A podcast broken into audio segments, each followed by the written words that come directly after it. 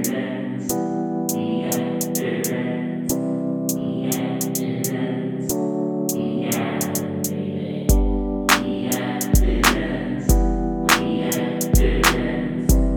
have begun my record. I too have begun my record. Cool. Just open you up and split my windows properly. And three, two, one. Collab. That's what these cultists are always saying too. Let me just open you up Yes. because they like to. What? No, go ahead. I did a sawing motion. Ouch! Ouch! Ouch! Hello. And welcome to Got the Runs, the comics podcast with all the sexual chemistry of Nuff Said. I mean, let's face it. Was Zach Overkill a bad guy? Duh. But Josephine is really more of a might seduce your dad guy. Why are you. Is this. Why are you behaving like this today? Uh, you're listening to Got the Runs Nights, a rare evening record. I feel like you have perhaps gone off the deep end as you tend to do when the moon is out. I kind of threw to you, and you immediately picked up a can of Coke Zero to drink out of. oh, and I see that it's a it's a Coke evening all around here on Got the Runs. DCB, Yeah. Diet Coke bottle. I, of course, am the snooty eye who knows that he's not drinking Coke, about- but I'll I'll tweet about the Coke Zero commercial later, and you guys can out there all appreciate my impression of the tongue. Go, I mean, the eye going, "You stupid tongues." I tried to think of what they said, but I accidentally thought of the commercial uh, for Eggo French Toast, where he goes, "I am Eggo French Toast sticks. You are round. You are an Eggo waffle." That's just one of many things that are stuck in my head uh, of a permanent nature. Yes. sad to say. we are talking about of course we are i i always want to say coming to an end but no there's still several Yeah, episodes quite a ways to go. uh, of our mini series on the work of ed brubaker we are covering fatale issues 1 through 11 and this one is crazy as well Crazy in a similar way to Incognito, or in a different way? are you asking if i liked it Yeah, basically. i did like it oh, the big reveal. this you know considering that he has basically like you know sort of been doing some form of genre pastiche for the like you know the five years previous to this Mhm. I guess ostensibly this is meant to like evoke horror. Not comics though right? Well, there's like some sort of like eerie, you know, 50s like EC comics for sure that are like kind of laced in here, but definitely not in the same way as like I feel like Last of the Innocent was more so had had things to say about like horror comics specifically. This is very much like Lovecraftian literary horror. Right. But then also not. like it is like a weird mashup of like a lot of different things. And it is sort of like doing, you know, I don't want to say pastiche things, but I think it is sort of trying to ground itself in sort of like the Mhm. trappings of genre a lot of the time. Yeah, I will say the other thing that he references a lot in interviews is Hammer, like Hammer Mm, m- Hammer horror movies. Yeah. So those are like the classic, you know, Dracula, the Mummy, kind of like B horror movies, which I mean, I haven't seen a lot of those, but I gotta say, I don't really see it as much. They are also there's like the universal monsters and then they're they're sort of like the 50s 60s sort of like edition of your frankensteins and your uni- and your draculas and all that Sure. but yeah i mean like this is so crazy because like an issue in the first like 15 pages or so because like i think there is a tendency at this point having done you know a lot of criminal and Mhm. incognito i feel like it's like oh like what is he kind of trying for here and the issues I read did not have any back matter, which I kind of liked. it's it's almost it's almost better when he's like not explaining himself, especially in this situation, because I'm like, how could you possibly think of this? I feel like some of the mystique would be lost if I Mhm. if he was like, it was this. Yeah, I think like I'm not sure at what stage the like horror element started to work itself in more, but as far as I can kind of piece it together, I think the idea was initially like basically I'm going to deconstruct the femme fatale like archetype and turn her into like a human with like real character and real substance. And then as he was like kind of going through it, he was like, but like why are men so obsessed with her? And then I think he was like, oh, wait a second. If I'm going to play with the trope, then I'm going to kind of like, you know, I'm I'm going to like play with the fact that it is a trope and have it be like, no, it's not that like men are so obsessed with her because of her feminine wiles. She's like cursed to have men be obsessed with her. And then that's when it starts to become more like, and she's immortal. And uh like you know cthulhu is horny for her also for some reason. Right. Right. Um which and also i was interested because like this is also a concept that he has played with before in daredevil of the like the going to jail. Yeah it ends with him behind bars being like what am i going to do now? there is a line And that also, i laughed at um, where she's like reflecting on like how men become obsessed with her. Or no no it's when the the like son of johnny lash whose name i will eventually remember nicholas lash is like researching her and he's like it always seems to end the same way for these men. Death insanity prison. It's like it does always seem to end with prison doesn't it ed?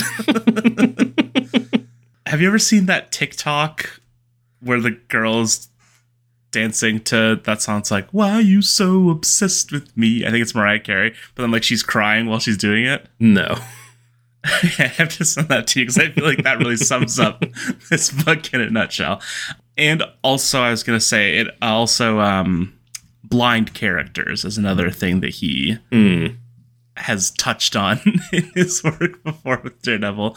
But I, of course, was talking about uh, the idea of like the woman who is cursed with attraction. right That sort of idea. the lily lucca type Yeah, and I don't know how like how where does that come from, I guess. And I guess it is sort of like a, an an interest in the femme fatale. Yeah, I think that that's a good like catch that Lily Lucca is sort of his like proto flirtation with this idea, but because she is so much a secondary character in a book that's focused on other things, it is sort of him being like the femme fatale, am I right?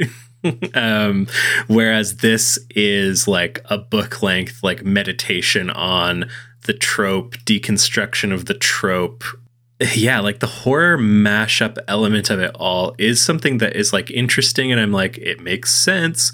I guess it also sort of comes naturally. Yeah, like I was saying, once once you decide like, oh, she doesn't have control over like the way that men respond to her, it does then become like, oh, of course, a horror movie, which I feel like is even something that we talked about on the Daredevil episode.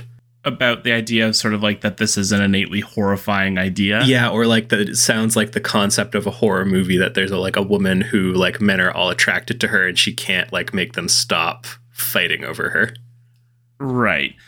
I I almost want to say that there is a movie like that.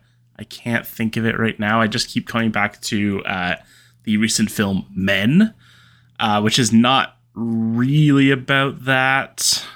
If you want to be charitable and say it is about anything, uh, pretty bad movie, I will say. But yeah, it's it's certainly an interesting idea, and I get you know I get how that emerges out of the sort of idea of the femme fatale because it's a weird it's a weird concept because I don't think there is really an easy way to do it that is sort of like you know feminist to use that word like Mhm. i don't think there there's an easy because like it is a curse in that way i don't think that there's an easy way to have that character and like give her agency because it is sort of all about the idea that she lacks agency and like is sort of not you know, helpless by any means, but is going to sort of be hunted by men for reasons beyond her control. Sure, she's something of a hunty, definitely. You wish. A hunty, sorry, I meant to say wrong wrong syllable emphasis there. Right. Um, this does make me think of the essay that is at the start of my deluxe edition of this book, which is written by Megan Abbott, who I believe is an author. Um, where she like reflects at length on like the archetype of the femme fatale and talks about how the like it's it all springs basically from like Eve as the first femme fatale. Uh, Sure. like fascinating take and the like themes of men in relation to the femme fatale, or like the recurring thought of men in relation to the femme fatale being, I couldn't help myself, I was powerless, I had to do it, she made me do it. And then like goes on to kind of talk about agency for Josephine specifically, Joe, and and kind of talks about how yeah that that it is hard to sort of like make it a feminist reading by having it become a curse but like gives her agency by having it be something that she can like resist and seek to escape rather than something where it's like she just is responsible for everything men do and and like basically makes the argument of like the gray area vis-a-vis her agency is like kind of what makes the book interesting and she specifically amusingly points to um, the wikipedia entry and flags a uh, let's see here what is it what does she say specifically the Wikipedia entry for Fatale contains a sentence that perhaps sums up how groundbreaking the series is. It's so antithetical to our long standing notions of the destructive femme fatale that the contributor stumbles over the question of Joe's agency uh, within his or her own grammar, and then quoting from Wikipedia. Fatale chronicles the life of Josephine, or Joe, who has a supernatural ability to hypnotize men into becoming intensely infatuated with her, whether she wants them to be or not. She has the ability to hypnotize them, whether she wants to or not. Which I think does give this like some nice, I guess, nuance and layers beyond. Like, I feel like part of the problem we had with Incognito was that, like, the elevator pitch or like the the concept was like really all it had going on. I feel like Fatale could fall into a similar kind of trap if it was just like it's the you know femme fatale but like deconstructed. If if there wasn't really like room for that kind of gray area. And so by having it be a thing where it's like she has agency in some situations but also she's being denied agency in a lot of other ways. And in some ways she's like a victim of this curse but in other ways the curse is something that empowers her. I think it just puts like a lot more meat on the bones in some ways Yeah, I mean, I don't know if I can really get behind the idea that it empowers her. Like, I think like it certainly is an interesting like idea, and it's sort of like it invites a sort of like a feminist reading or a feminist sort of like interrogation of the concept. But I don't think that it's sort of possible to make her the character to have that level of agency or like any sort of power ultimately because like her only sort of recourse or her power is always like at least in the ones we've read is just like I can find a man and he will like do most of the actual work and I will like convalesce in my house.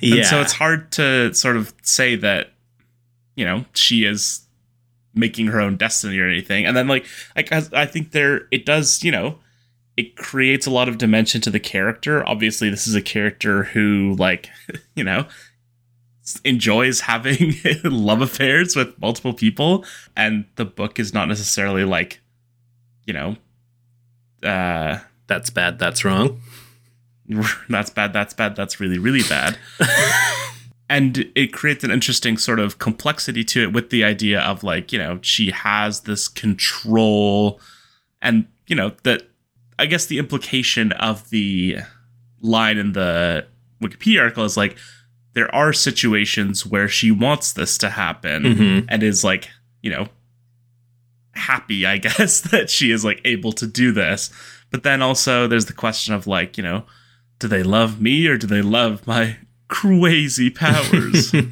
I mean, it is funny that in these issues, at least, they don't really explore that question to great extent. In fact, I would say the kind of running implication is that like they love her quasi powers, so that like when it is touched on at all, she's like, it's it's mostly either Joe being like Rutro, like the the spell is wearing off basically, or like the the interior horror of the men being like, I don't love this person. She's doing something to me. But like I think to return to sort of the question of agency, like I do think that you're right that it does kind of make it difficult to give it a totally feminist reading when her power is like the power to get men to do stuff for her. but I also right. think that it's sort of like that's also kind of where the Lovecraft of it all comes into it because it's like no like is is she making her own destiny and it's sort of like no one is making their own destiny. They're ants like you know they're they're they're specks of dust in the eyes of like these eldritch gods. And if anything she is like the one person who does sort of have the chance to make her own destiny because of the powers that she has kind of in connection to those those um, elder gods and the whatever it, is like the place that they have for her in their kind of like design for the world that makes them chase after her and and want her to for for something I think that right. is one one point that the book has not been very clear about to this point. right. So have, you have not read this? I have read I, I read pretty much everything that we covered um, today or that we are covering today. And I've read the next probably like four or five issues, but then everything thereafter is kind of uh, around the time when I stopped like collecting monthly books. Um, so I have had them waiting again, waiting, had them uh, had them on ice, had them dead stock, waiting for a good opportunity to uh, blow the dust off of these here dust covers. Although these books don't have dust covers, and uh, and sink my teeth in. So I don't that I can recall know what the, her actual kind of what purpose is, is beyond the implications of having a title like the consort. Right. Um, and also, you know, dusting off a book and sinking your teeth into something are kind of the two moves that the demons have in this book. uh, that's uh, true. Also, can't deny it. Also, a uh, second follow up joke for the things you just said. Uh, everything thereafter sounds like an indie drama. That's true. All right. This seems like a good time for me to click play on Crying Girl TikTok dash Why You So Obsessed With Me. Yes. Okay. As described. yeah. it's good though, right? Yeah, sure. Okay so the plot as we have sort of alluded to here and as you probably would have been able to figure out if you haven't already you know popped up in the wikipedia article or crazier still read these issues um, which i would recommend the basic idea is there's this woman named joe josephine uh, who has sort of not been born with like we don't we don't have the full backstory really, do we? Like no. It seems like she first sort of came into being like around the turn of the century, maybe. We don't. I don't know really, if they say that or if that's just a vibe I get. Yeah, we don't really even know. So she talks. I, I mean, we'll get into this a bit more maybe next time about her origins specifically, but I don't think we even know if she is if she knows how old she actually is. Right. So maybe I'm just sort of I was my mind was sort of filling in the gaps there. Mm-hmm. Um, but we know her life dates back at least like to the early 20th century. I think it's fair to say. Yes. And then also like uh, up to the present day. And she is this woman who has this power or curse, depending on how you look at it, I guess, um, that men are like drawn to her that they will do her bidding, that they are in love with her, that they like feel this overwhelming need to protect her. And so she, you know, she there are benefits and drawbacks to this naturally. She sort of has to like prevent herself from there are times when she sort of does her best not to make any contact with men so that she can avoid sort of creating these situations. Uh, but by and large, she just sort of goes through life trying to survive, trying to figure out why she has these abilities and why she is immortal, also. So we jump around in time a little bit. The first arc takes place in like what the the 50s? 50s baby it is yeah it is very much um like a noir story from the right. perspective of the femme fatale this this first one. Sure definitely. Like sort of opposite of star-crossed lovers. Crossed lovers. Um so it's her she has this guy this man friend named walter who is a cop and he's a crooked cop um, and then there's this guy who is an author who also in the present day is like the grandfather of one of these present day characters. I'm not going to do well with anyone's name, I fear. um, but essentially. Sorry, I just want to interject for a minute while we're talking about the fact that it's set in the 50s to briefly note that at one point uh, a mobster does say the line of dialogue, Get 'em, boys. Proceed. Perfect. Oh, there's one thing that I actually have to show you, which I might have showed you before, but I don't want to give it away. At any rate, so they're sort of caught up. Uh, Hank Raines is the uh, the author, but he's also a reporter. That's so he's a character, he, right? Yeah, he starts off as a journalist, and then after his like adventures with his misadventures, I guess you should really say, with so Joe, he becomes a novelist. I see. Okay, um, and so they sort of the three of them all sort of get caught up in this intricate sort of plot that's uh, like a little bit organized crime, a little bit like occult, cult, murder type situation. Mm-hmm. He like Walter or Walt um, and Joe have like a history of some kind that originates in World War II that is like vaguely alluded to that Joe and this might be true, but Joe understands that to be kind of like the origins of her powers is is some kind of ritual that she and Walt were both involved in during World War II. Right, because Walt is like also a magician of some description. Walt, well, again, I think that Walt knows some magic because of like his involvement in certain events in World War II that he like he's more of like a, a magician in the like John Constantine mold where it's like he's not like the world's most powerful magician or something. He just like knows some spells that he picked up like by proximity. Right. He's learned a few tricks. Yeah. And so basically they become mired in this plot, you know, and then we we sort of come to realize that the cultists are after Joe because she shares some kind of connection with like these eldritch gods which they worship. And it basically concludes with like Hank gets kidnapped and taken to this sort of like underground lair. And then Walt and Joe go to rescue him. Walt has this like stone dagger which he stole from a ritual previously mm-hmm. and like has the power to hurt these demons. Like so the, the cultists are also like some of them are like eldritch demons of some description. They can like transform. So there's like the one mr bishop um right. is like a full-fledged demon and then there are some guys who are routinely referred to as the dogs who are kind of like more sort of like brainless um kind like of like XCOM thin men. Yeah, that is really what I was thinking of as well. They're they're sort of like yeah, they're they're like beasts in human skin who you know, don't really have independent thought separate from Mr. Bishop. They're just used to like be muscle. And are often depicted as like CIA spooks, kind yeah, of like very much like G plain gray suits, hats, sunglasses, that kind of thing. Yeah. Very good. You just sent me get them boys. um, and so that basically concludes with Walt like sacrifices himself to like go on this killing spree, kill a bunch of demons. He meets up with Mr. Bishop or the Bishop, who is like the the head of this whole operation.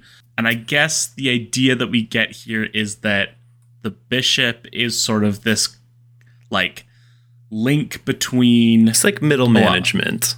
Right. And I bet I know. This is my theory that I'm going to present. and We'll revisit this next episode. I think that the idea is that, like, the bishop and the consort, i.e., Joe, are sort of like meant to be together and, like, have a child, I bet. Because there's always a demon baby. hmm Well, he already rebirthed himself through a baby. It's true. Don't no spoilers for what I'm about to say. um, and so this this final encounter with the bishop, Walt like takes out its eyes, um, and then at the end of the book, uh, or sort of this arc, uh, is it Hank's Hank's wife, right? Yes. So Hank's wife and child are like kidnapped. His wife is killed in a sacrifice, and then his child, who is a baby, is used in this. it's an important distinction. Yes, his baby child.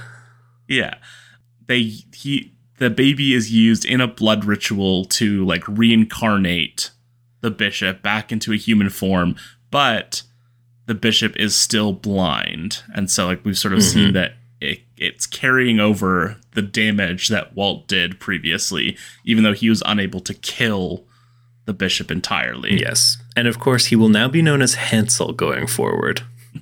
he's so hot right now. Um, but also in the present, Hank Raines' grandson, um, Hank Raines has just died. No, his Raines godson. Is that right? Yeah, he's he's Johnny I had a Lash's hard time keeping track of this. Right, right, right, right, right. So Hank Ra- Raines' godson is sort of like investigating this situation um, because Hank Raines has just died. He encounters Josephine and like gets in a car crash basically immediately after meeting her. Oh Um, well, there's a great she- North by Northwest reference, of course. I assume. more or less yeah not not really but kind of anyways there's this book which is important Yeah. So I had a- this part, i had a bit of a hard time tracking this this I ha- the so the book. I don't know if it's really been made clear why exactly the book is important. It's the it's an unpublished manuscript by Hank, his very first novel, which seems to have some kind of like indications of some it, it says something about josephine's true nature but what that is is never really kind of ex- explicated. And it's highly sought after because he was such a successful author and it's like a lost masterpiece. But it's also sought after by the demons. Yeah the demons also want it for And some reason that we don't really know. Yeah but like joe wanted it but then after the car accident she's like here you go nicholas like you hang on to that i guess. I guess so yeah. And he hangs on to it mostly because he's like there's this is something about josephine and i don't really get it but like i'm gonna i'm gonna hang on to that puppy. Right.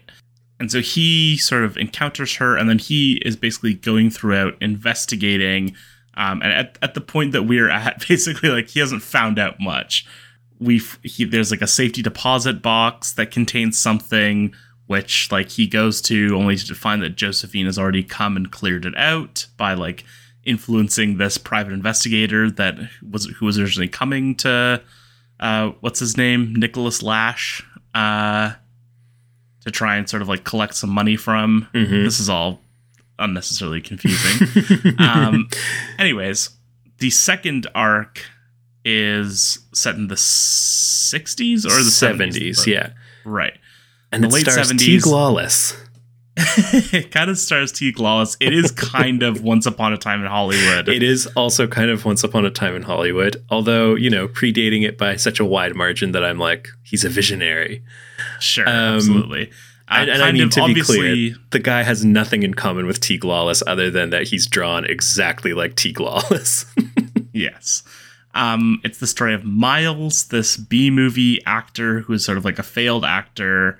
Um, and this time the cultists are like, you know, they're obviously clear analogs to the Manson family Mhm. and also kind I of like thought- Scientology. Yeah, because they talk so much about the method, which I'm like, that's very like Dianetics to me. Right. It's like a weird church, like a hippie church, basically. Yeah.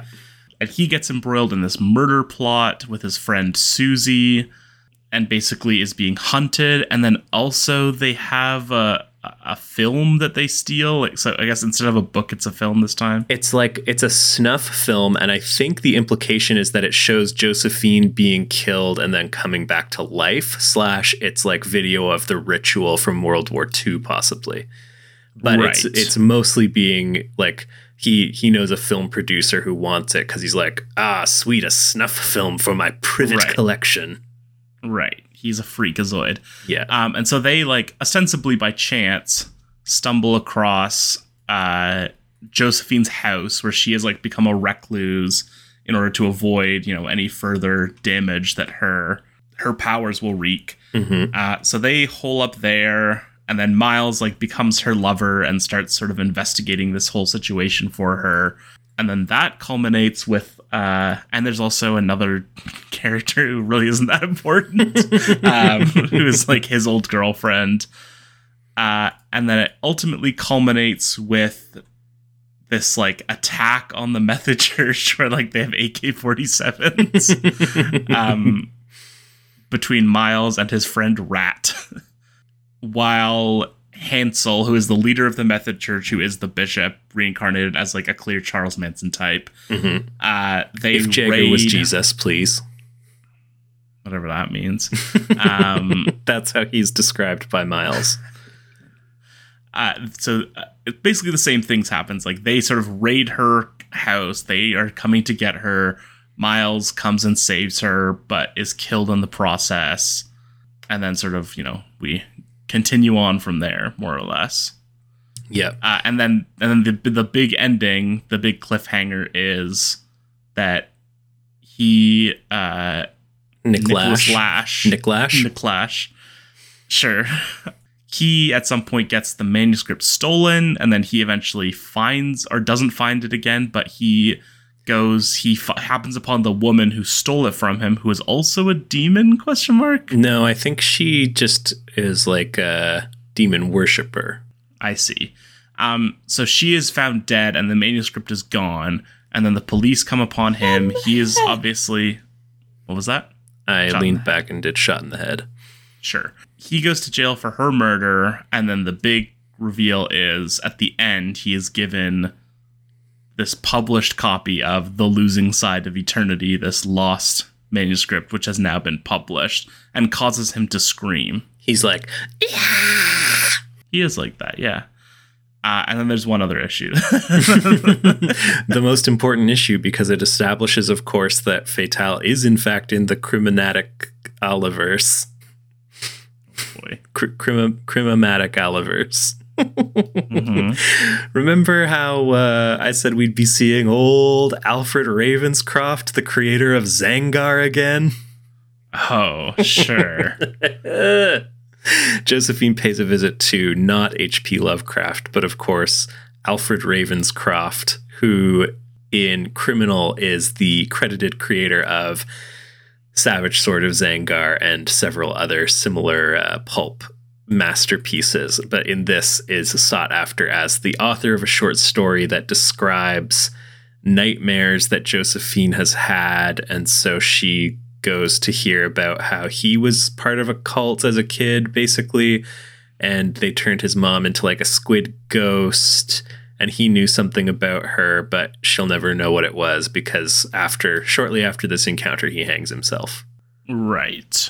And he has sort of like he like had contact with the other side and sort of had these like visions that haunted him and that's what the story was about. Yeah. He wrote some totally freaky deaky books. Totally.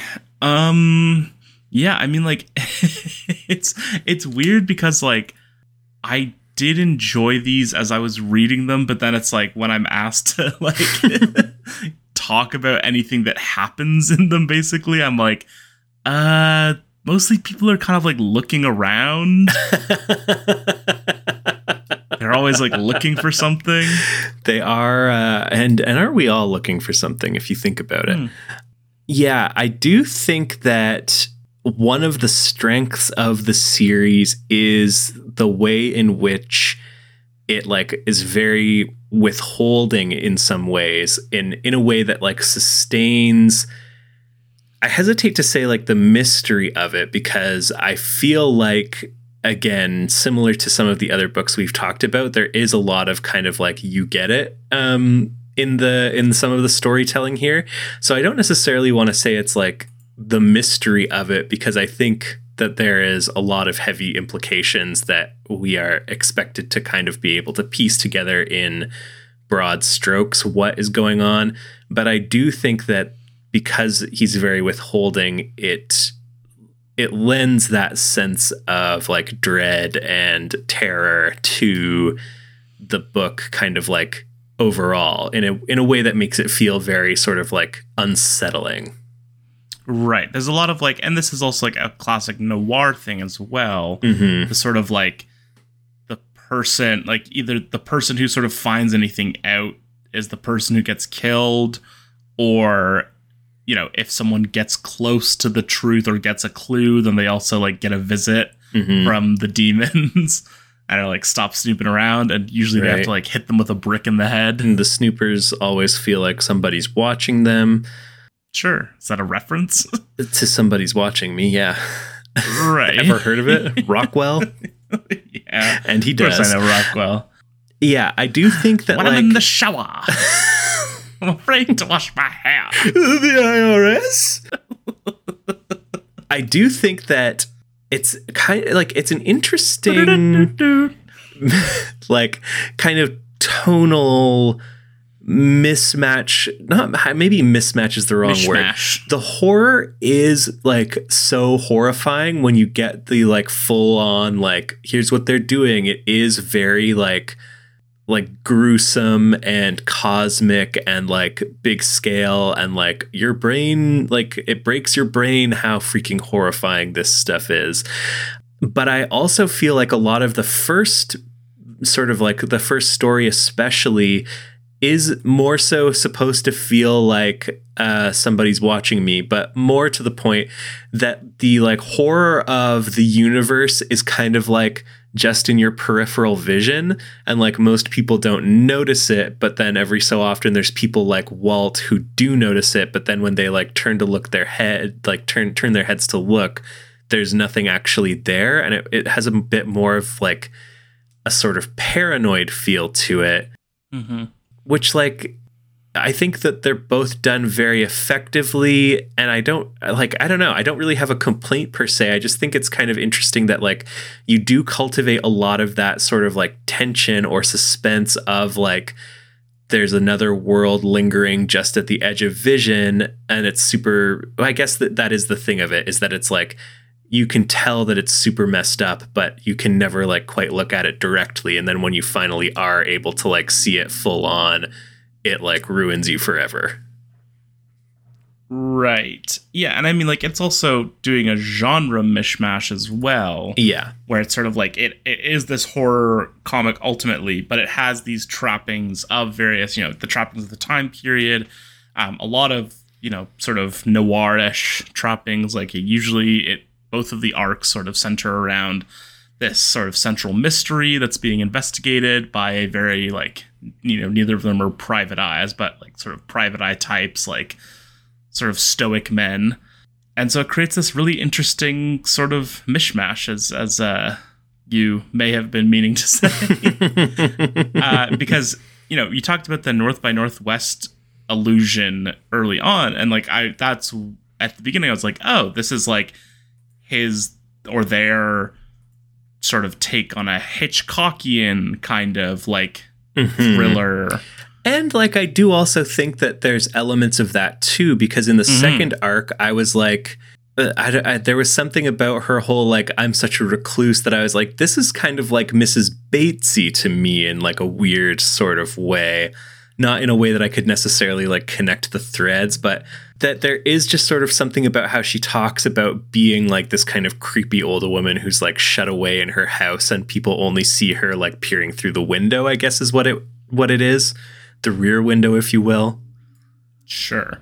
And the one that it made me think of was also Rebecca, which I haven't seen, but sort of is like like a gothic romance Mm-hmm.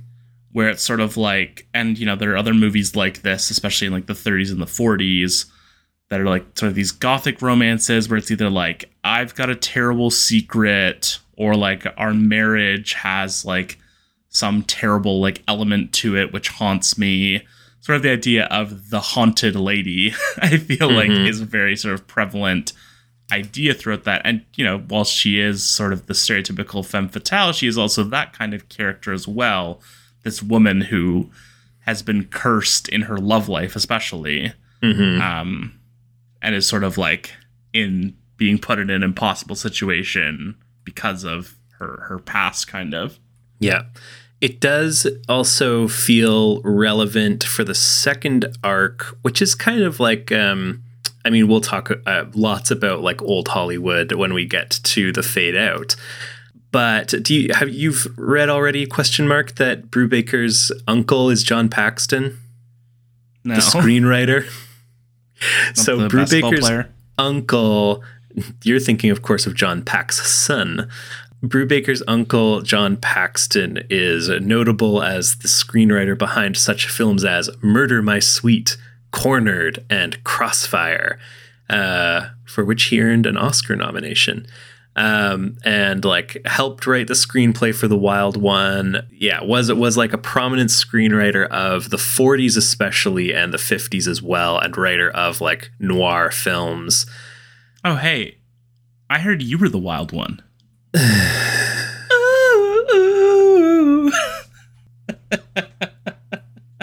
Acknowledged.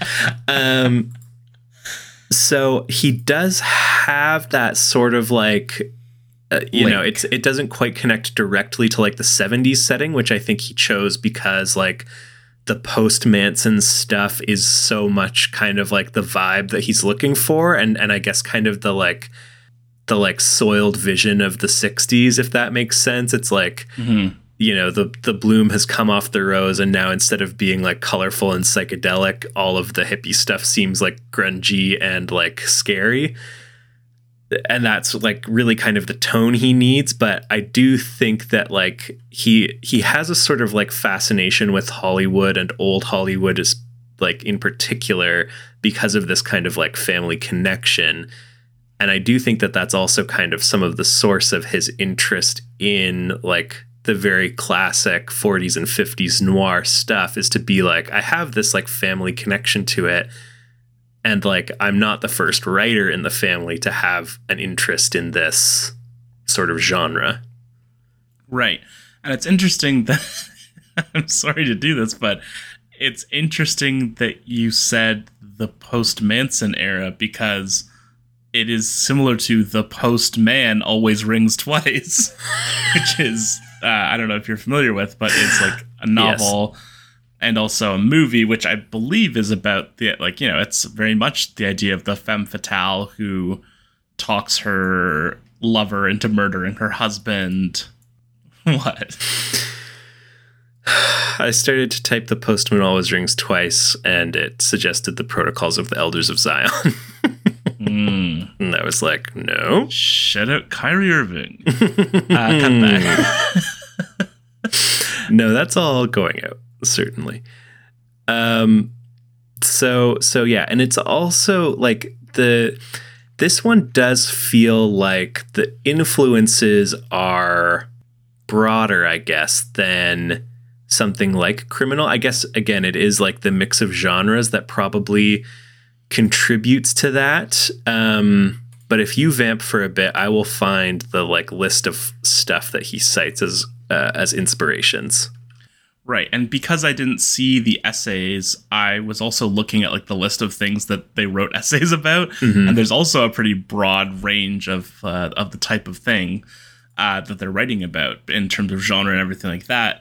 And I think that's part of why I found it so interesting because, you know, every now and again you'll see iconography or you'll see a plot point or, you know, the general sort of patina that the settings create uh, give off the, a certain vibe of certain uh, me- like other forms of media and other you know entries in this sort of canon, but it never like sticks. Like you're, mm-hmm. it's like oh, this is like a an H.P. Lovecraft thing, but it's like you're never like he's doing an HP Lovecraft thing. It's just like that's one element of it that he's pulling from. Yeah, I do feel like, it, and it maybe is like, yeah, it it works better. I will say full full stop than incognito, but they both do kind of give the sense not of like this is a guy whose knowledge of this genre is like encyclopedic and his love for this genre like knows no depths. It has more of a feel of a like this guy is like versed enough in the world of genre to like recognize some of the like iconic images and like key tropes and he really enjoys like kind of what those evoke and so he's able to use them to like inject flavor and texture to his stories really effectively which is different from something like criminal where it's like this guy loves crime stories. Yeah. And i like there's probably may well i don't even know. Like i don't think that someone who is just like you certainly have to have a healthy love of noir to make this book oh, oh yeah yeah. I'm talking more so about the horror stuff where like i'm like yeah. do i think that brubaker has read all of hp lovecraft's stories? Like maybe but if he said no i wouldn't be like oh that's crazy. It seems like you are like you really love lovecraft. I'm more so like it seems like you are like well versed in the like key you know or or like it seems like you know what the impact of lovecraft on horror is and like t- the idea of like invoking some of that imagery and some of those tropes.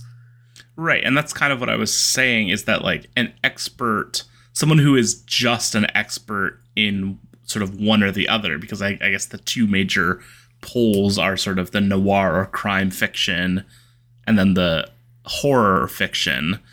Um, someone who is only versed in one or the other couldn't really make this book. I feel like, and mm-hmm. so it, like having the ability to draw from both and from other things, and having the breadth versus criminal, which I feel like has the depth, mm-hmm. where he is like directly lifting like scenes and characters and all that stuff from other movies and things like that. Mm-hmm. Um, which is also cool. But then I feel like this, like, it feels more original because he is not like he he doesn't know as much maybe or he is like pulling from a broader breadth of sources. Mm-hmm. So here is I have now found in response to the question what are your some of your favorite horror movies books and comics? What inspires your work on fatale and what would you suggest to readers? Um, and he says my favorites some of them influential on fatale in no specific order. Joe Hill books and his Locke and Key comics, Rosemary's Baby, The Omen, Lovecraft's stories, and the video games and board games spawned by them, EC horror comics, especially the ones by Johnny Craig, early creepy and eerie magazines, Richard Corbin's horror work with Bruce Jones and Jan Strnad, Wuthering Heights, Alan Moore's Swamp Thing run, From Hell, Ken Russell's The Devils, the Hammer film The Devil Rides Out, Hellboy, The Keep, Wicker Man, Recent ones that scared me were The Last Exorcism and Kill List. I'm actually kind of a horror wuss, as you can see. I prefer the kind that leaves most of it to your imagination. And so I do think that that's sort of like track where like it's like there that is a lot of like horror comics specifically, which is kind of like a very specific genre. It is like a few movies that are not exactly like super deep cuts other than like the hammer f- like kind of very specific reference um like lovecraft invoked but also sort of like you know the the growing kind of like lovecraft mythos that has long since kind of outgrown what was like is solely encapsulated by the actual lovecraft stories yeah, I mean, I feel like this was particularly an era also, like in the early 2010s, where Lovecraftian was sort of a buzzy thing and a thing that was making its way into a lot of different forms of fiction. And of it, like, this is like cute Cthulhu era. mm-hmm. Is that so, a thing? Yeah, not directly, but I, I'm, you know, I feel like I'm invoking an idea. Like, there definitely are sort of like chibi Cthulhu yeah, drawings definitely. and merchandise for sure. There's of and course just like the, the idea of like this is so like it's almost like this is so scary that it's funny to like talk about how scary it is basically mm-hmm. i mean certainly just like the idea of tentacles right. it instantly makes that kind of connection. Yeah, I mean, sure. Around this time, we will soon meet in uh, Jeff Lemire's Black Hammer series the beloved character Cthu-Louise. Um, sure. She's the daughter of Cthulhu. That's, of course, Cthulhu L O U Lu. Lu being a mechanic mm-hmm. who got like superpowers that turned him into Cthulhu. So there's that. mm-hmm. uh huh. Uh huh. Uh huh. What else to say? I, I feel that the two stories, like, I think you kind of like highlighted this in your summary, but the like broad strokes of the stories have a lot of similarities, which I guess is also kind of like part of the point of it is like the same thing always happens to her. That's like kind of part of the horror for her in some ways, but I do th- feel like they are still very different. Like they don't they don't feel the same at all. No, definitely not. And I think like that's a big part of that is that the settings feel very distinct and also, you know, the settings are kind of doing a lot of lifting without actually having to do a lot of textual lifting. Mm-hmm. Um, like, you know, especially now that Once Upon a Time in Hollywood has come out and sort of very effectively created this specific, like, vibe or sheen or whatever of that sort of era.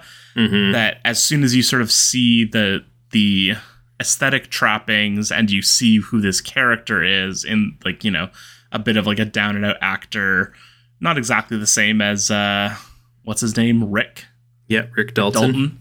Yeah, not the exact same as that character, obviously, but similar sort of struggling actor who has his has his irons in a lot of fires. I don't know if that's maybe mixing my metaphors there.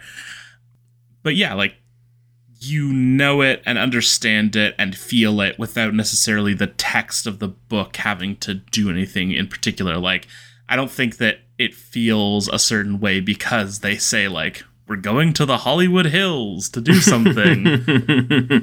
like I think it's sort of a more more of an aesthetic thing. Yeah. Yeah, it is um it is interesting in that way where like I think that yeah, without sort of a clearer or, or a more recent kind of like re embodiment of like that era of Hollywood in something like Once Upon a Time in Hollywood, it would lose a bit of the like I don't I don't know how readily I would have been like, oh yeah, duh, like Manson family stuff. I don't know how quickly I would have like gone to that um, previously until they like specifically are like like Manson family stuff.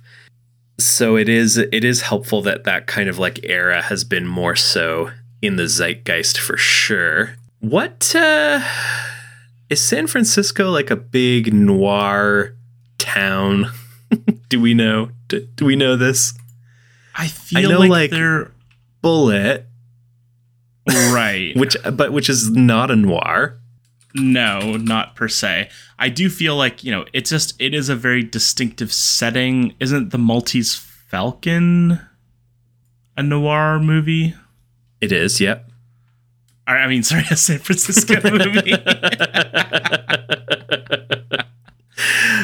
That's a good. I mean, if it is, then that kind of implies that all of the Sam Spade stuff is San Francisco stuff, and indeed, San Francisco is the setting of the Maltese Falcon. Bozanga. just investigating here. Yeah. Okay. Yeah. yeah. Mean, so all the Sam Spade stuff is in San Francisco. That uh, that does help clarify things for me some. Right. And you know, I think sort of the the general like California, but it's also kind of like foggy as well. Mm-hmm. Sort of like like cre- I like. I definitely think of uh, L.A. as like a noir city, possibly sure, because definitely. of L.A. noir. Um, but yeah, like San Francisco, I feel like I can picture it really clearly. Like, isn't is on the waterfront also San Francisco? It's a good question, um, but yeah, I like I do feel like it's sort of it provides a, a counterpoint to. Uh, no, it's a New York movie. Hmm. Um, it provides this counterpoint to Los Angeles, which is like I think the sort of irony, if you will, of Los Angeles being the noir city is like it's so sunny, but then it's like you know the there's shade, you know. Mhm. Excuse me. Um, yeah, I, I get like I didn't really realize the extent to which Brubaker is like a West Coast guy. Where I was like reading a bit of an interview, and he was talking about how like, so of course he grew up in Guantanamo Bay. Who can forget? but like had lived in San Francisco in his kind of like young adulthood or like younger adulthood had this relationship end and went to Seattle, which is the setting of like the last arc of Fatale, and then now kind of like splits his time between Burbank and Seattle. So it really has been like his whole life has been like Northern California, Pacific Northwest, like West you know, Coast. West West Coast living for sure.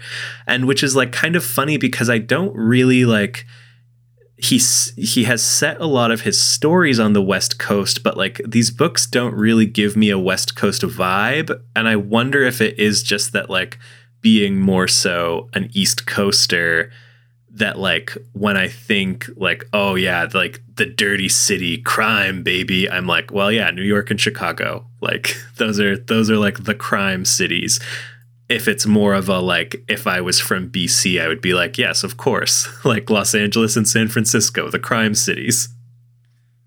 Sure. I mean, like, you know, I think also just a big city is naturally going to be, have, you know, like we sort of talked about with the settings, like to have a sort of natural aesthetic and then also have an aesthetic as perpetuated by media that it sort of, you know, I think you could almost say it's a character in the story in some ways. Mm. What do you think about that? I just thought of that. Yeah, now like you know, I wouldn't have said it, but I now that you think about it, or you say it rather, I am kind of like, I guess New York is the seventh friend.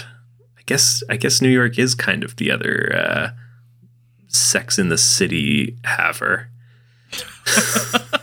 the other sexer. Fifth sexer. um, but like I yeah, I, it's it's just it's very interesting to me. I feel like a lot of times, like for Vaughan, for example, who set so many of his books in L.A., he like really went to some of the kind of like iconic LA locations. Now maybe that's because he's a transplant and it's like uh, well, I'm writing in about LA now, so they're gonna have the headquarters at like the La Brea Tar Pits or like the observatory Right. or whatever, and like He's cutting through history class now. he's cutting through history class now. Um, or like you know they're gonna go hang out at the Hollywood sign. Although I guess Brubaker's also a transplant, but like, um, yeah, I I'm just surprised that like as I read through it. I'm never like, oh yeah, this is like very West Coast. I, I guess it's because it is like a period piece, and so everyone looks like they're wearing these like very heavy wool suits. That I'm like, classic New York behavior to wear to wear a suit. sure. Um, but you know, like this is that's I feel like that's sort of what I mean when I talk about like it having this certain vibe to it without having to be specific about its geography or anything like that. Mhm. Like I do think that it pretty successfully evokes like California and that sort of energy without having to like you said go to the Hollywood sign, Mhm. go to the observatory, etc. Yeah. And I guess part of it also is that Sean Phillips is like UK born, raised, lives there to this day. So he might not also have that same impulse that an an American artist would have to be like, well, I gotta show like the Hollywood Hills. I gotta show, you know, the freaking reservoir. Do they have a big reservoir or something? I think so. Gotta yeah. show the reservoir. LA River. Gotta, yeah, yeah. I gotta drive my car in the LA River. sure or or like oh san francisco golden gate bridge like we got to show the bridge we got to show you know the the hills it does I, I it might just be that he like doesn't have that same kind of impulse or instinct that an american artist might. And i also might just be like um you know showing showing a bit of my ignorance of like the whole kind of west coast presence in like noir and crime stuff, especially because again, I do think of LA as kind of one of the signature cities in that way but at like probably third on the list after New York and Chicago. But San Francisco is one that like really wouldn't ever have occurred to me. But then I'm like, well, it is like the Sam Spade city, so obviously, you know, that's a pretty big like footprint in the genre. Yeah, absolutely. Just a little West Coast talk for you. sure. Shout out to our coastal elites. Mm-hmm. Art. Good. Yeah, definitely good. Um, I keep thinking about the sort of idea that I heard brought up for uh, last, not Last Innocence, uh, All My Heroes Are Junkies. And also, I think in another criminal issue that that he is sort of evoking romance comics because that's Mhm. I feel like what I see a lot in the depiction of Josephine, especially like Mm-hmm. Maybe it is just that she you know has so much like expression to her and so much dimensionality in terms of her emotion Mm-hmm. um, but I do feel, and obviously, you know, she is meant to look very typically. She's supposed to be looking like a stock character in some ways. Yeah. That sort of creates that that impression. Yeah. And I mean, that is like really, that I feel like is more so communicated by the covers, in which she very much is presented as like a poster girl, like femme fatale, like exactly what Yeah, you would but- see on a movie poster. Yeah, but more in, in a in a noir way. Yes, definitely. But but like I think that that is really like you know not not to say that like oh she doesn't evoke that in the pages of the comic itself she certainly does but the the covers are so noiry you know Yeah, I mean, literally, like color wise, I feel like Yeah, they're yeah. often like primarily black and white with like one splash of color in them usually right. yeah Yep. I I noticed in one of the early criminals and now can't stop noticing it that every time he draws someone firing a gun or being hit with gunfire, he does this like big like bang word balloon effect basically around the gun being fired that is like very jaggedy in a way that is like it, it to me it reminds me most of Hellboy which is like his art does not look like Hellboy really at all to me. Like I wouldn't say like, oh, Mignola, although maybe a little. Well, the, little now bit. I'm gonna I'm gonna confuse myself here because also like this series is colored by Dave Stewart, who colors Hellboy. So like Mm. that element of it, you know, he he does bring a lot of that sensibility in terms of kind of the overall aesthetic and like the fact that like the monsters yeah see now that i say it as i look at it i'm like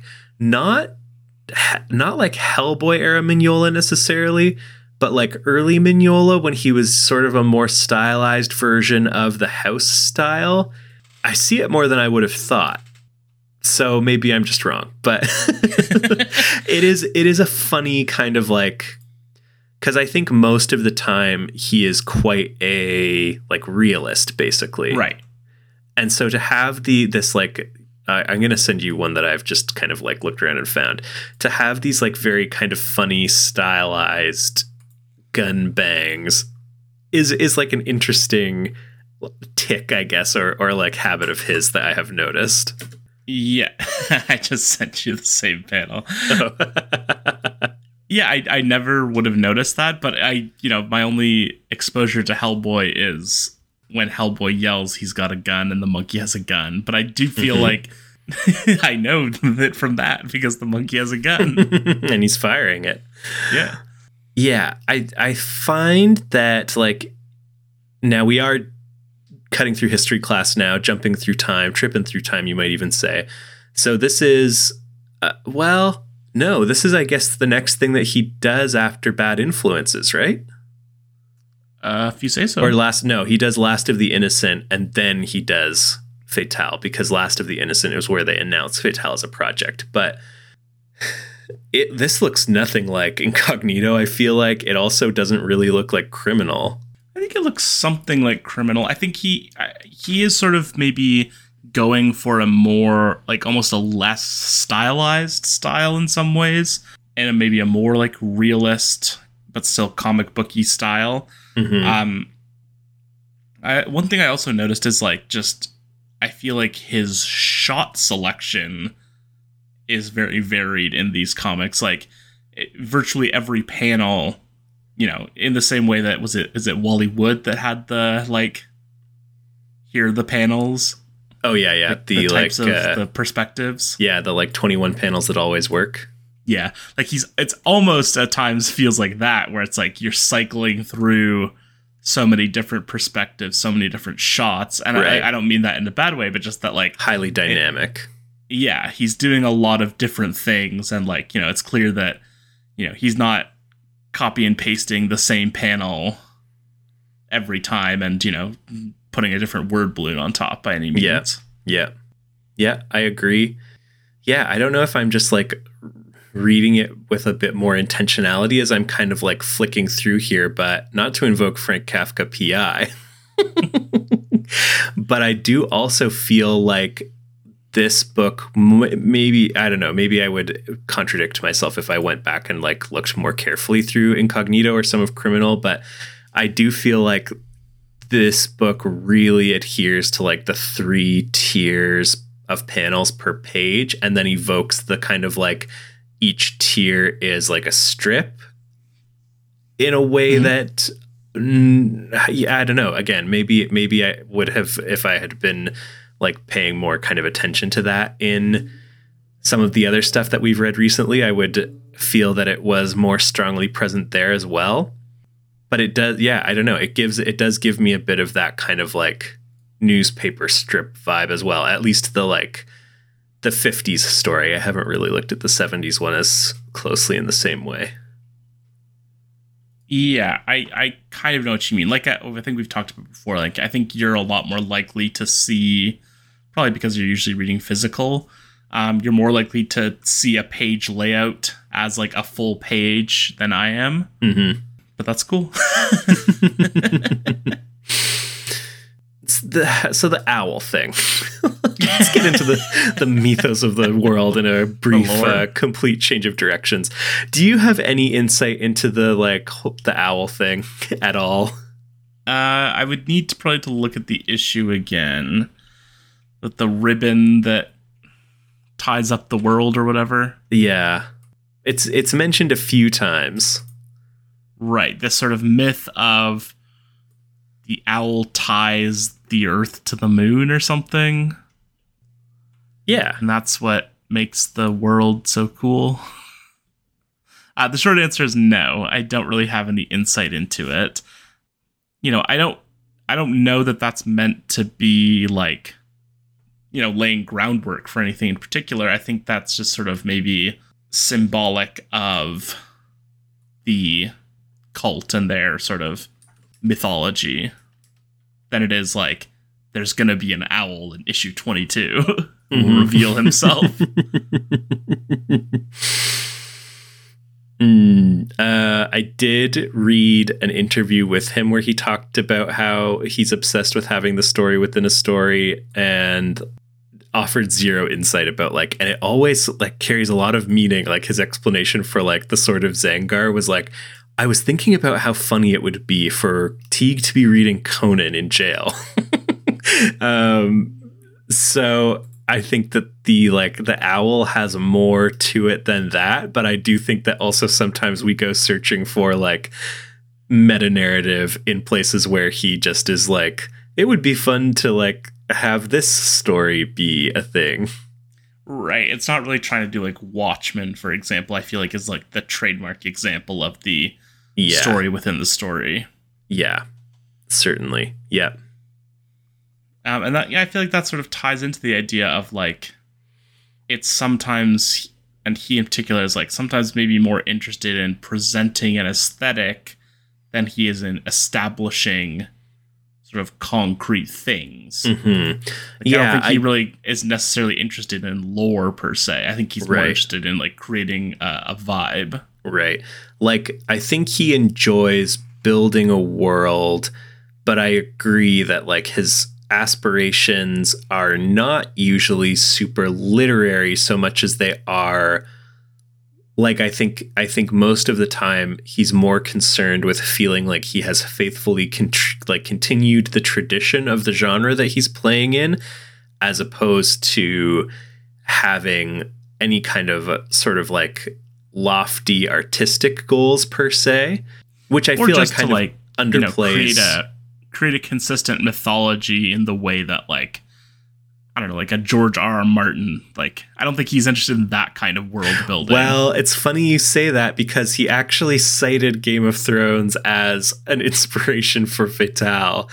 Um, not so Oh. much in the like building such a rich world, but he was talking about how like uh, he he outed himself as a total casual. He was talking about how he was reading it because like the TV show was starting. And he was like, "Wow, POV chapters, groundbreaking."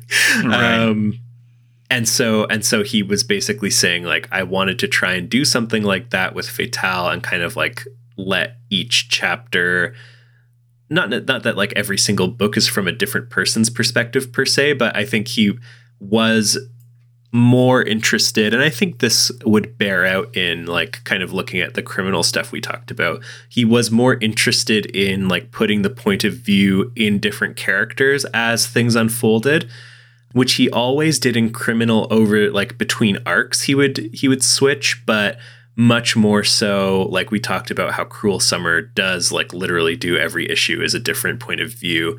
Right. it feels like it was around this time that he started to get more malleable in terms of like i'm not just going to have like the one fixed point of view character for this story. I'm going to move around a bit. I'm going to show other people's like perspectives on things perspectives on events and I think that that really helps humanize Josephine because, again, I think that if it was all from the perspective of like Hank or Walt, then it would be a lot harder to effectively subvert the femme fatale. But the fact that she is also one of the perspective characters, um, and that like we get that insight into like what she's thinking, what she's feeling, kind of like what these twists and turns mean for her means that she does have uh, an additional depth to her that would otherwise have been, I think, very difficult to infuse.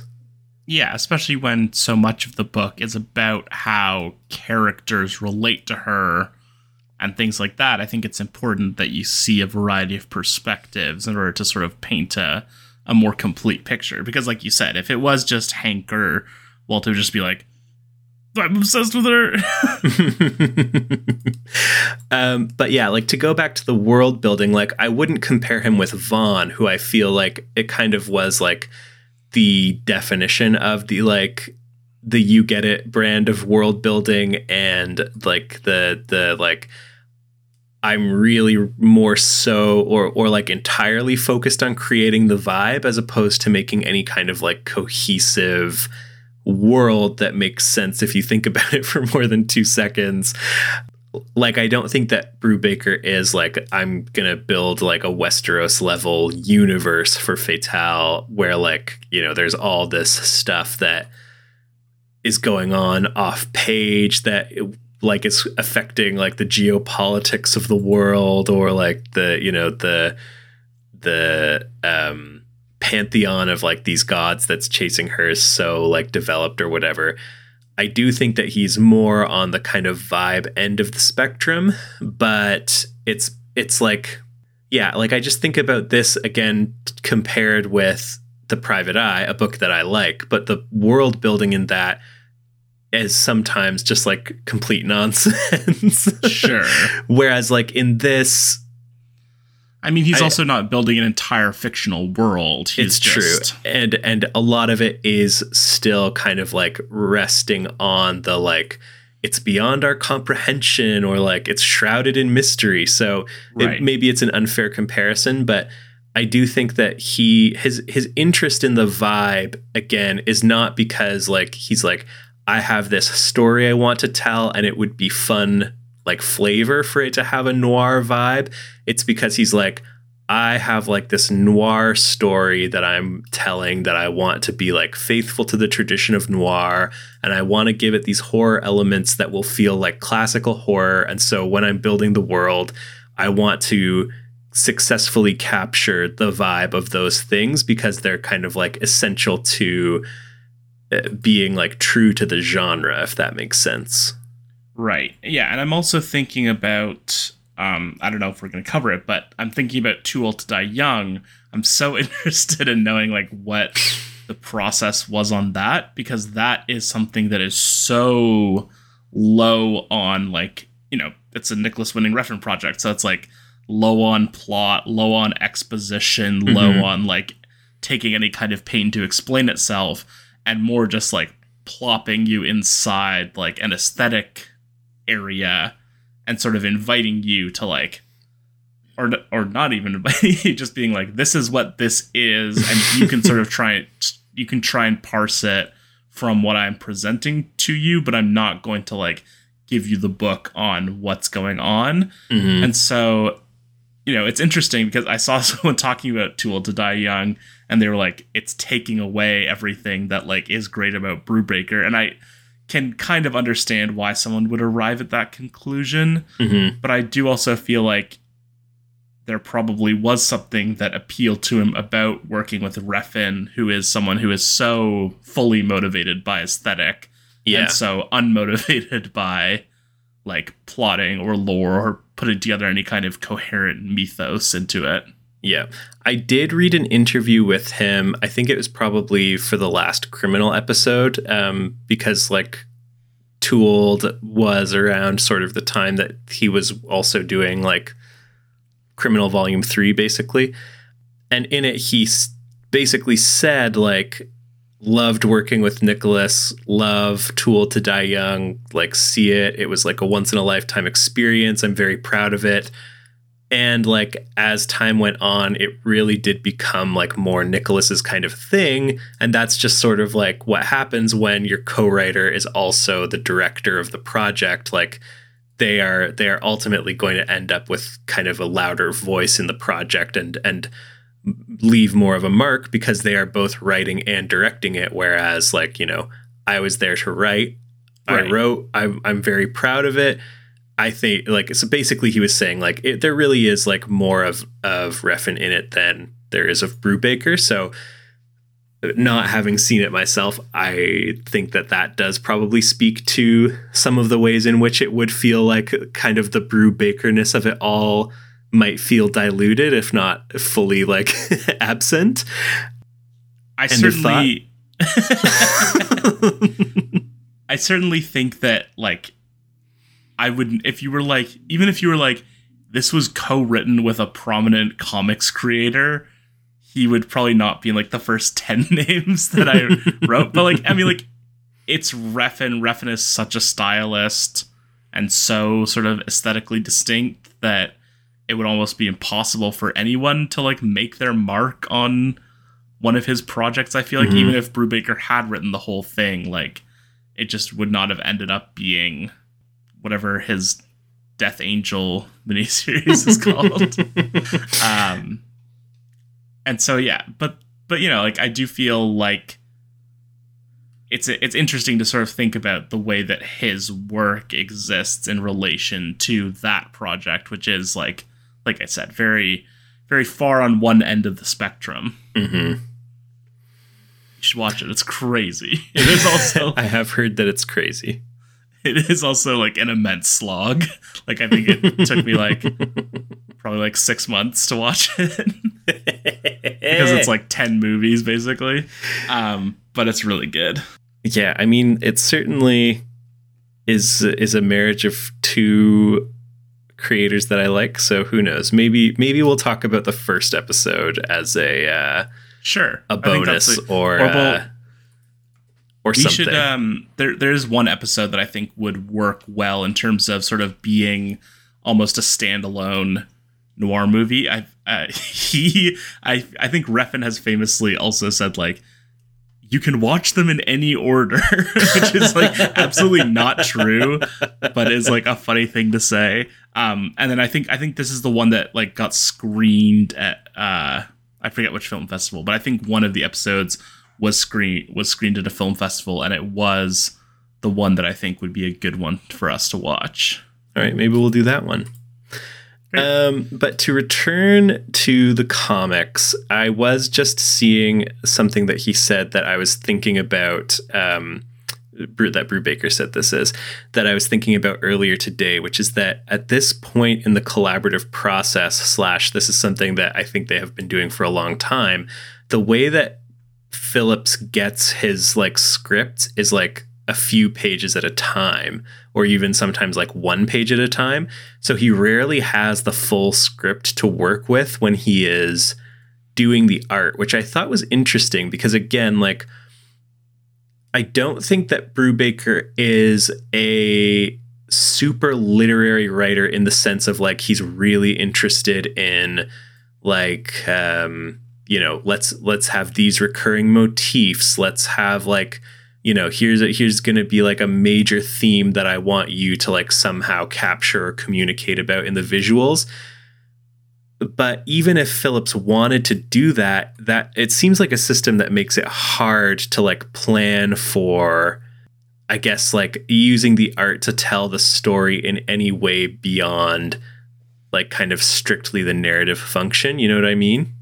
Right which I just I thought was interesting. And again, it might be that like Phillips just is not really interested in being part of the the like storytelling collaborative in that way that like really being the the actor, the choreographer, the cinematographer, etc. is where his right. interests lie.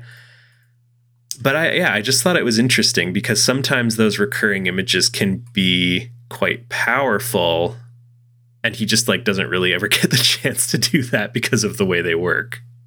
Yeah, I think I think that's true, and I I do you know I don't really know that much about Sean Phillips. I wouldn't claim to, um, but I I do get the sense that maybe he is like more more craft minded than Brubaker mm-hmm. is, and so he is maybe happy to sort of let Brubaker take the the story helm, and then he sort of is you know because I think he does have a huge role in crafting an aesthetic in all of their mm-hmm. books. Yeah, um, and so that's like he's like I'm I'm by no means am I anonymous on the, these projects, and so like certainly not. I'm putting my stamp on it just in a different way than Brubaker puts his stamp on it.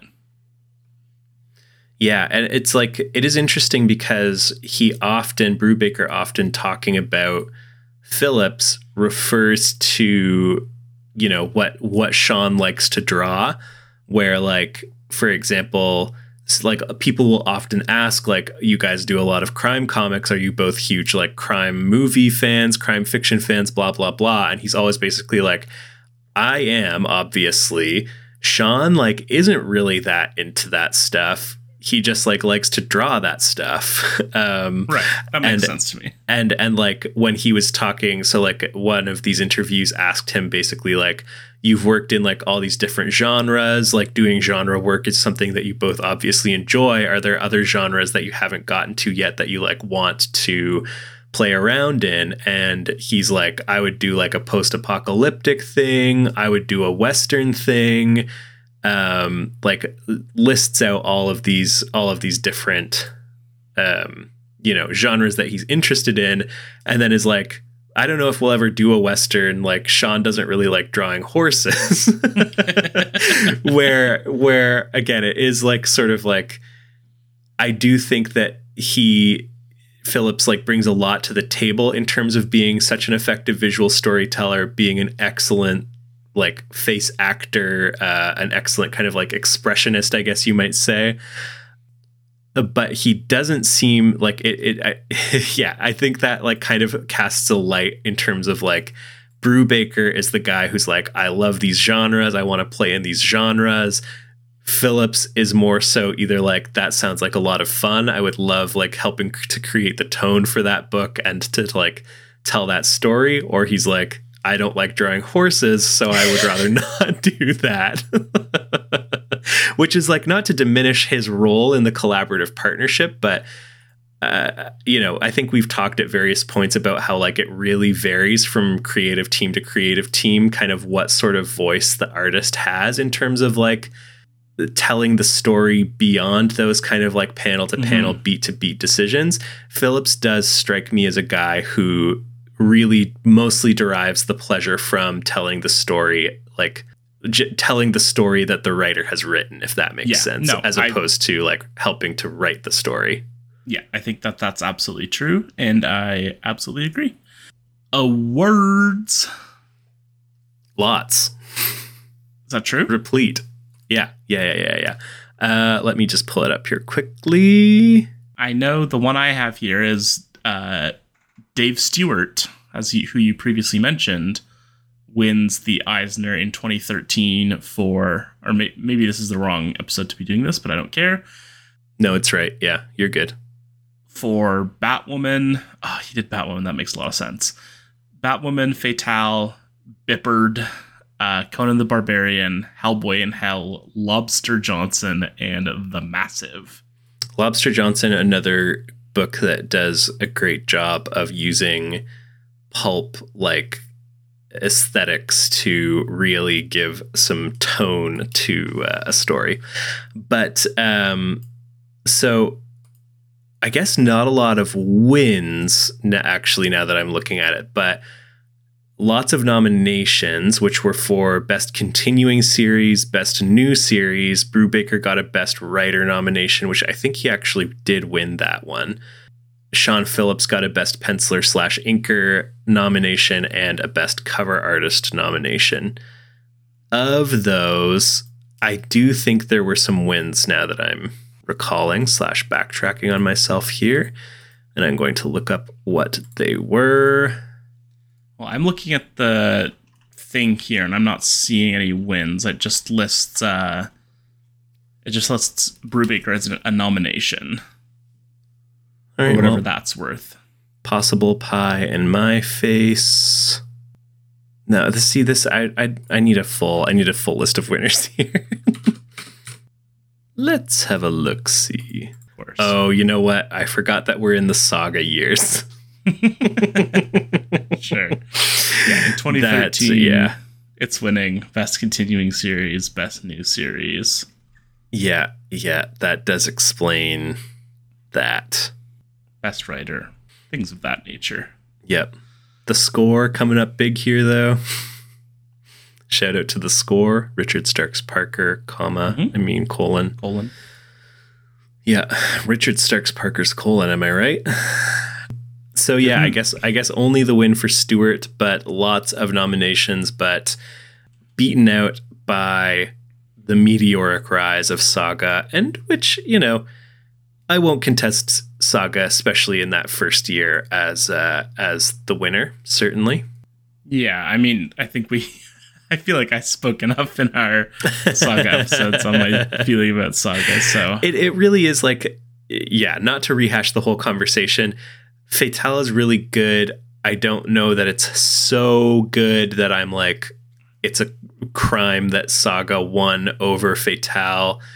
no, And I do think that those early, like the first year of Saga, is probably some of its best stuff. So it does Yeah, also make sense true. from that perspective. And again, it is more so like it's one of those things where it's like it gets crazier the more times it wins, that it's like still, still Saga, huh? Like we're again, it's good. We we like it, but yeah i guess like and i think we've talked about this but like i guess i just i wasn't in the i wasn't in the mix at the time that this was happening so like it's just weird for me to think about like people getting so excited about saga well, i don't know at any rate cheers to saga enjoy those cheers to Saga.